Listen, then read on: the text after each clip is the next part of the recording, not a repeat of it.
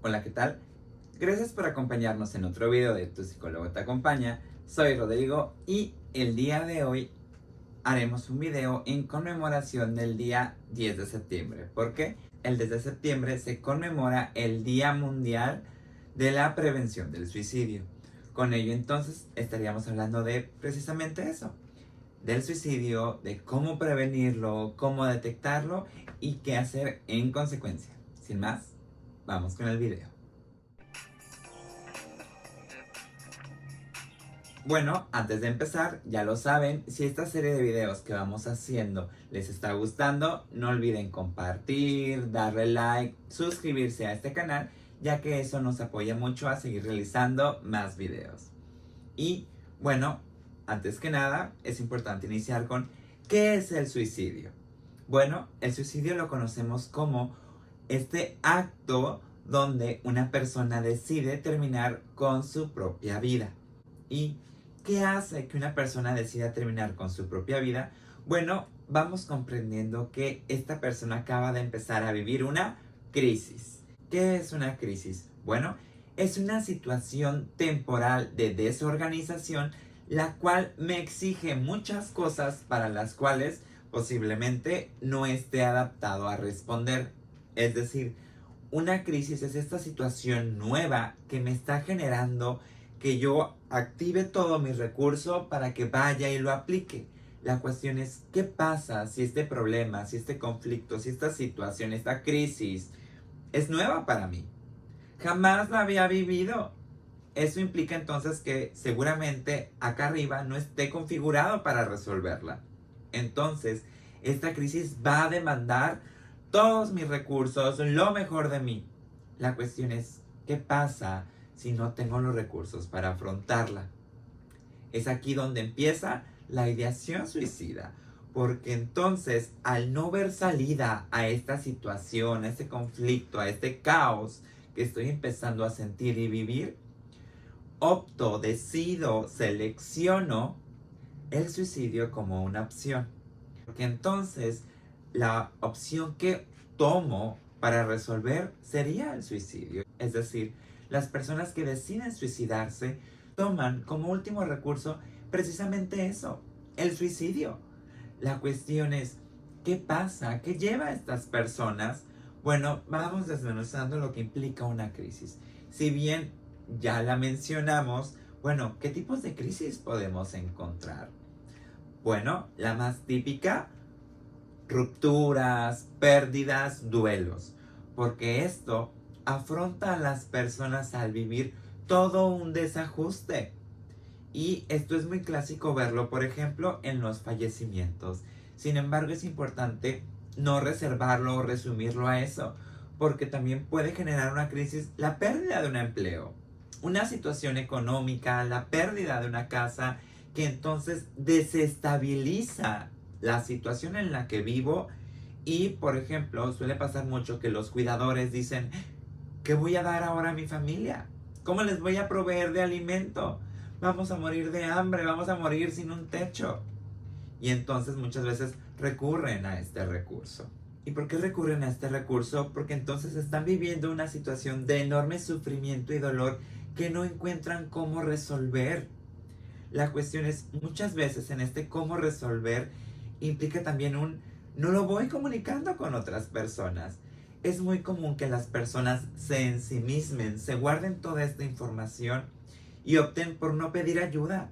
La cuestión es precisamente el guardarse todo, el reprimírselo, hace que esta situación se agrave. Por algo, en las estadísticas estaríamos hablando que el 80% de los suicidios consumados suceden en hombres. Es decir, de cada 10 personas suicidas, 8 son hombres. Porque también se sabe que en estos mandatos de género que hemos hablado anteriormente en este canal, a los hombres a veces no se nos permite mucho la expresión emocional a nivel social. ¿Por qué? Porque tenemos que ser fuertes, el hombre de la casa, ¿no? Como dice esta parte muy machista. La cuestión es, en ese presionarnos a nosotros mismos, también nos obligamos a atravesar solos estos procesos emocionales que son muy difíciles. Entonces, claro que entre menos lo hable, más posible es que lo guarde dentro y me haga daño. Y en este hacer daño, por esto mismo, los hombres consumen más los suicidios que las mujeres, porque las mujeres acuden a redes de apoyo, amistades, familia y dicen, tengo un problema. Y es ahí donde las redes de apoyo se activan y apoyan a la persona. Pero ¿qué pasa si no nos permitimos pedir ayuda y recibir este apoyo? Pues seguramente no va a llegar. Y es ahí donde, bueno, ¿qué otros problemas también podemos encontrar? Violencia, abuso, situaciones económicas, problemas en las relaciones, conflictos en el trabajo, discriminación, bullying, guerras, catástrofes naturales, situaciones en cuanto a la salud, por ejemplo, enfermedades que si bien son tratables, pueden ser muy violentas, por ejemplo, el cáncer, que de repente cuando las personas tienen o se les detecta el cáncer, suele pasar que una de las primeras opciones de resolución a veces no sea el afrontar la enfermedad, sino el suicidio, porque empiezan a pensar en un, no quiero afrontarla, va a ser doloroso, prefiero decidir desde este medio. La cuestión es los problemas de salud y los problemas también en el momento de pagar, resolver, solucionar el mismo conflicto, puede llevar a una ideación suicida y al mismo acto. Para prevenir estas ideas, estos actos suicidas, es importante aprender a detectar las señales. ¿Qué señales podemos encontrar? La primera de ellas, autolesiones. Es decir, estas personas que deciden cortarse, lastimarse, violentar su propia integridad física a través de diferentes medios. Porque aquí ya nos va presentando el, me estoy haciendo daño y posiblemente me haga mucho más daño a futuro si no trabajo esto. Segunda, aislamiento. Es común que las personas previo al acto suicida empiecen a aislarse socialmente, a poco a poco recluirse, salir menos, conversar menos con las personas, porque también empiezan a ir cortando vínculos. En ello, el tercer punto es consumo de sustancias. Estas pueden ser muy variadas. Alcohol, drogas, etc, etc. Porque entonces, si bien no me autolesiono como en el primer punto, sí lesiono mi cuerpo a través de otras situaciones, que es el abuso de sustancias. Porque claro que esto va a ir perjudicando mi salud física. Porque al final mucho de esto surge desde el punto de hacerme daño. Y el consumo de sustancias es hacernos daño. Y un cuarto punto que no es muy detectable a simple vista, pero si le prestamos atención podemos encontrarlo, esta parte de dar objetos muy importantes de valor, a veces no necesariamente económico, sino a veces un tanto simbólico. ¿En qué sentido? Las cosas que son muy importantes para nosotros y nosotras. ¿Por qué? Comúnmente sabemos que cuando una persona fallece, hereda sus bienes. La cuestión es, cuando ya empieza la ideación suicida, muchas personas empiezan a heredar las cosas que tienen, porque entonces se preparan para partir de esta vida a través de no dejar pendientes, como ¿Quién se va a quedar con estas cosas que son mías? Bueno, las regalo antes de partir, antes de hacer el acto. Y entonces estos cuatro puntos nos permiten ir detectando precisamente cuando una persona puede llegar a cometer o está empezando a idearse algo allá adentro. Porque hay veces que las personas dicen, bueno, es que el acto suicida sucede de un momento a otro. Sí, puede pasar, pero no es muy común. Porque si bien hay crisis que son rápidas, extremas y que la persona opta por esta decisión de forma muy rápida, hay muchas otras que se van viendo desde tiempo atrás, precisamente con estos actos que acabamos de mencionar hace un momento. Entonces, ¿qué va pasando? Bueno, hay crisis que sí, sucedió de un segundo para otro. No pudimos evitarlo, pero hay otras que claro que pueden ser evitadas y para eso precisamente tenemos que aprender a hablar de suicidio, a hablar de la salud mental, porque gracias a la pandemia encontramos que la salud mental importa. Claro que importaba mucho antes. Simplemente la pandemia lo puso en el ojo público. La cuestión es, precisamente ahora que está en el ojo público, aprovechemos. Los temas de salud mental importan. ¿Por qué? Si no trabajamos en nuestra salud mental a tiempo, si no la vamos eh, previniendo, trabajando, puede que en el punto crítico ya no podamos hacer mucho. Es en ello donde es importante entonces hablar de los mitos y tabús sobre el suicidio. ¿Qué podemos encontrar sobre ellos? El primero es que la persona suicida que lo habla y que lo comenta solo quiere llamar la atención. Error. ¿Por qué? Si lo está comentando es para algo. Hay que comprender y validar ese dolor y sufrimiento que está viviendo la persona. No hay que invalidarlo, no hay que despreciarlo. Decir, solo quiere llamar la atención es un acto de violencia que pueden ejercer las personas. Segundo, solo las personas con trastorno mental cometen suicidio. No. Si bien es sabido que enfermedades, situaciones, trastornos mentales llevan y son situaciones que incrementan la situación suicida, no son las únicas. Todas las personas podemos atravesar por crisis momentáneas, las cuales de repente nos exigen nuestros mejores recursos y si no los podemos afrontar, puede que el suicidio sea la respuesta que elegimos. Y en ello, entonces, no haber tenido un trastorno mental antes no nos libra del acto suicida. Tercer mito, hablar del suicidio alienta a las personas a suicidarse. Claro que no. Por ejemplo, podemos hablar de delitos y no por eso las personas necesitamos o decidimos cometerlos. Por el contrario, hablar de ello permite que en la mesa haya el diálogo, la comunicación para poder conversarlo como cualquier otro tema y precisamente poder prevenirlo. El siguiente mito sería las personas que lo piensan ya están decididas a morir. No necesariamente.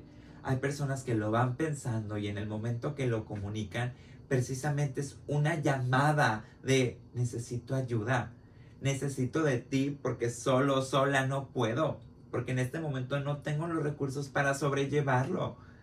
Y es entonces donde el comunicarlo precisamente puede ayudar a las demás personas a prevenir situaciones fatales, con lo cual podemos empezar a tomar acción.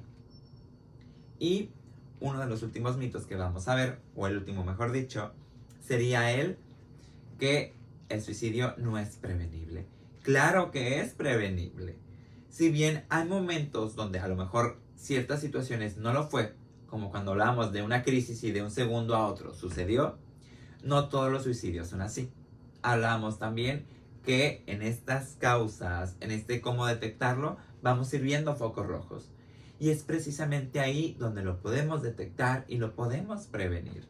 Porque si hay casos donde claro que se puede ejercer primeros auxilios psicológicos llevar y acompañar a las personas a psicoterapia, a psiquiatría, para que reciban el apoyo y el acompañamiento necesario con personas profesionales. Porque hay veces que las personas, como familiares, amigos, parejas, etc., etc., deseamos querer ayudar lo mayor posible, sí, pero también hay que comprender que hay cosas que no nos tocan los temas de salud mental son para profesionistas de la salud mental.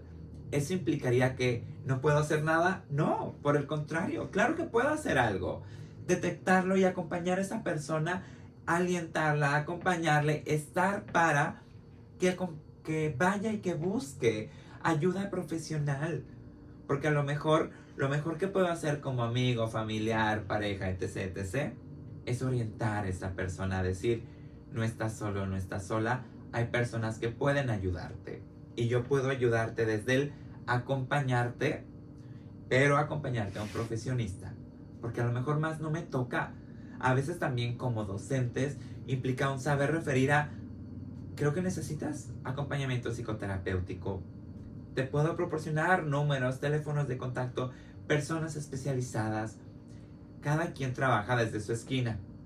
Los profesionistas tenemos las herramientas para intervenir y las personas en la sociedad las herramientas también para decir te acompaño, te llevo, te apoyo. En ello es importante compartir la tan famosa línea de la vida. ¿Qué es esta línea de la vida? Es un número de contacto disponible 24/7 para que las personas puedan llamar y solicitar apoyo de profesionistas que les puedan apoyar en un momento de emergencia. ¿Cuál es este número? 800-911-2000. Igual y lo estarán viendo en la descripción para que, para que también puedan proporcionarlo y prevenir. Porque a lo mejor, sí, son las 12 de la noche, no voy a encontrar algún profesionista disponible, a lo mejor por la hora, pero la línea de la vida sí va a estar disponible. Entonces con ello puedo a lo mejor contener esta crisis en este momento y el día de mañana acudir a otros servicios, hospitales, psiquiatría, psicología. Y en ello entonces hay que prestarnos para también ir compartiendo estos datos, compartir esta información. Hablemos de salud mental, porque la salud mental importa. Y en esto es importante saber entonces que si me van surgiendo ideas, es punto importante para decir, voy a psicoterapia. Porque sí, a lo mejor todavía no está sucediendo un acto, pero ¿tengo que dejar que llegue al acto para prevenirlo? No. Si ya está surgiendo la idea, entonces puedo prevenirla, puedo trabajarla antes de que sea fatal. Las ideas suicidas pueden surgir en diferentes momentos y en diferentes situaciones, sí. Y se vale si llegan a surgir y necesito apoyo. Se vale no estar bien la cuestión es en este validar nuestro sentir y validar que no nos estamos sintiendo bien, también se vale validarnos y decir necesito apoyo, necesito acudir con profesionales. Desmitifiquemos que la psicoterapia, que la terapia, que la psiquiatría es para casos extremos, no. Es para todas las personas y es para todos los momentos, sobre todo cuando hablamos de un tema tan delicado como el suicidio. Y en esto mismo hay que aprender a ser empáticos, a ponernos en el zapato del otro, a decir, yo también he vivido crisis y no se viven bonitas. Y si el otro necesita apoyo, se vale. Yo también necesito apoyo de vez en cuando.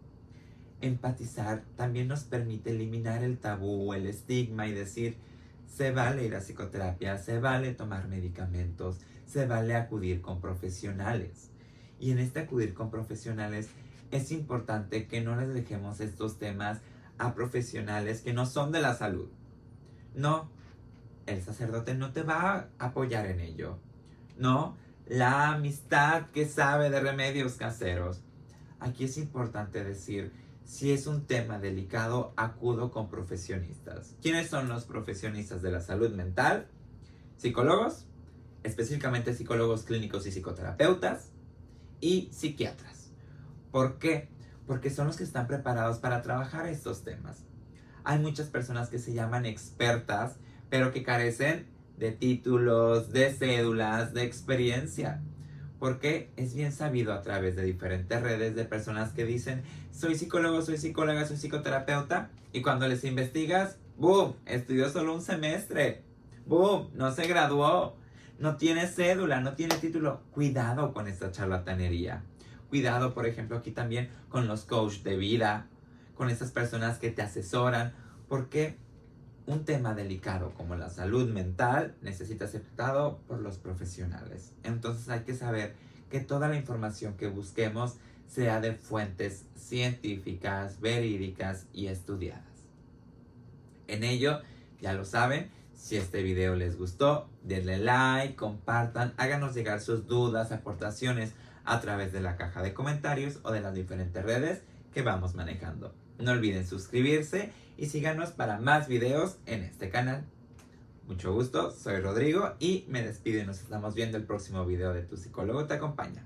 Hasta luego y recordemos 10 de septiembre, Día Mundial de la Prevención del Suicidio.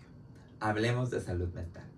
Hasta luego y nos vemos en el próximo video. Bye bye.